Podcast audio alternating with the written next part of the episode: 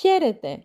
Άλλο ένα mini podcast από την NoCrunch είναι εδώ και αυτή τη φορά θα μιλήσουμε για το πώς μια digital marketing στρατηγική μπορεί να κερδίσει τη δουλειά και ποιο είναι το χαρακτηριστικό αυτό που θα την ανεδείξει σε σχέση με τον ανταγωνιστών.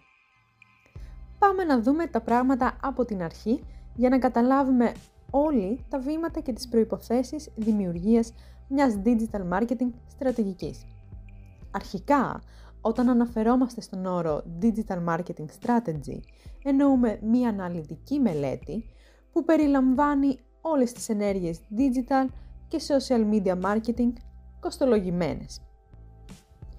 Ποια είναι όμως τα πέντε βασικά βήματα που πρέπει να περιλαμβάνουμε σε μία digital marketing στρατηγική προκειμένου να θεωρείται πλήρης; Πριν ξεκινήσεις να κάνεις οποιαδήποτε στρατηγική πάνω στο digital marketing, θα πρέπει πρώτα να έχεις κάνει έρευνα της online κατάστασης που επικρατεί στον χώρο. Στον χώρο που δραστηριοποιείται το brand που έχεις επιλέξει να δημιουργήσεις μια στρατηγική. Έπειτα, θα πρέπει να σκεφτείς το creative concept, δηλαδή την ιδέα που θα βασίσεις τη στρατηγική σου και θα εκπροσωπεί το brand.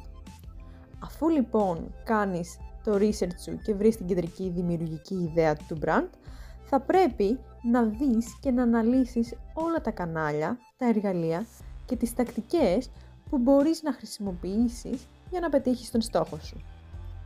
Κατά τη δημιουργία της digital marketing στρατηγικής σου, θα πρέπει να ορίζεις την χρονική σειρά που θα υλοποιηθούν όλες οι τακτικές που έχεις επιλέξει στο προηγούμενο step όπως αναφέραμε.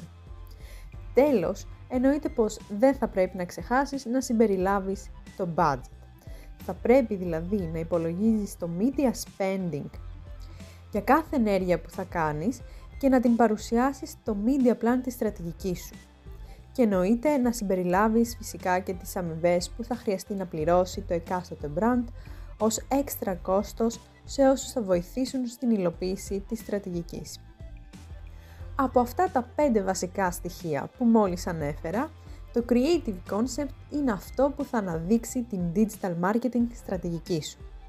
Στην περίπτωση που είσαι ένα agency ή ένας freelancer και παρουσιάζεις την στρατηγική σε έναν υποψήφιο συνεργάτη σου, αν η ιδέα σου κάνει stand out και είναι πρωτοποριακή και ευρηματική, τότε κατά πάσα πιθανότητα θα είσαι εσύ αυτός που θα πάρει τη δουλειά. Σκέψου πως αν το creative concept που έχεις επιλέξει να παρουσιάσεις είναι τόσο καλό και δυνατό σαν ιδέα, τότε μπορεί να επικαλύψει οποιοδήποτε λάθος κάνει στην υπόλοιπη στρατηγική ή οτιδήποτε άλλο δεν αρέσει στον πιθανό σου πελάτη. Αν θέλεις λοιπόν να μάθεις περισσότερα για τις digital marketing στρατηγικές, έλα και εκπαιδεύσου στην Oakrants άμεσα.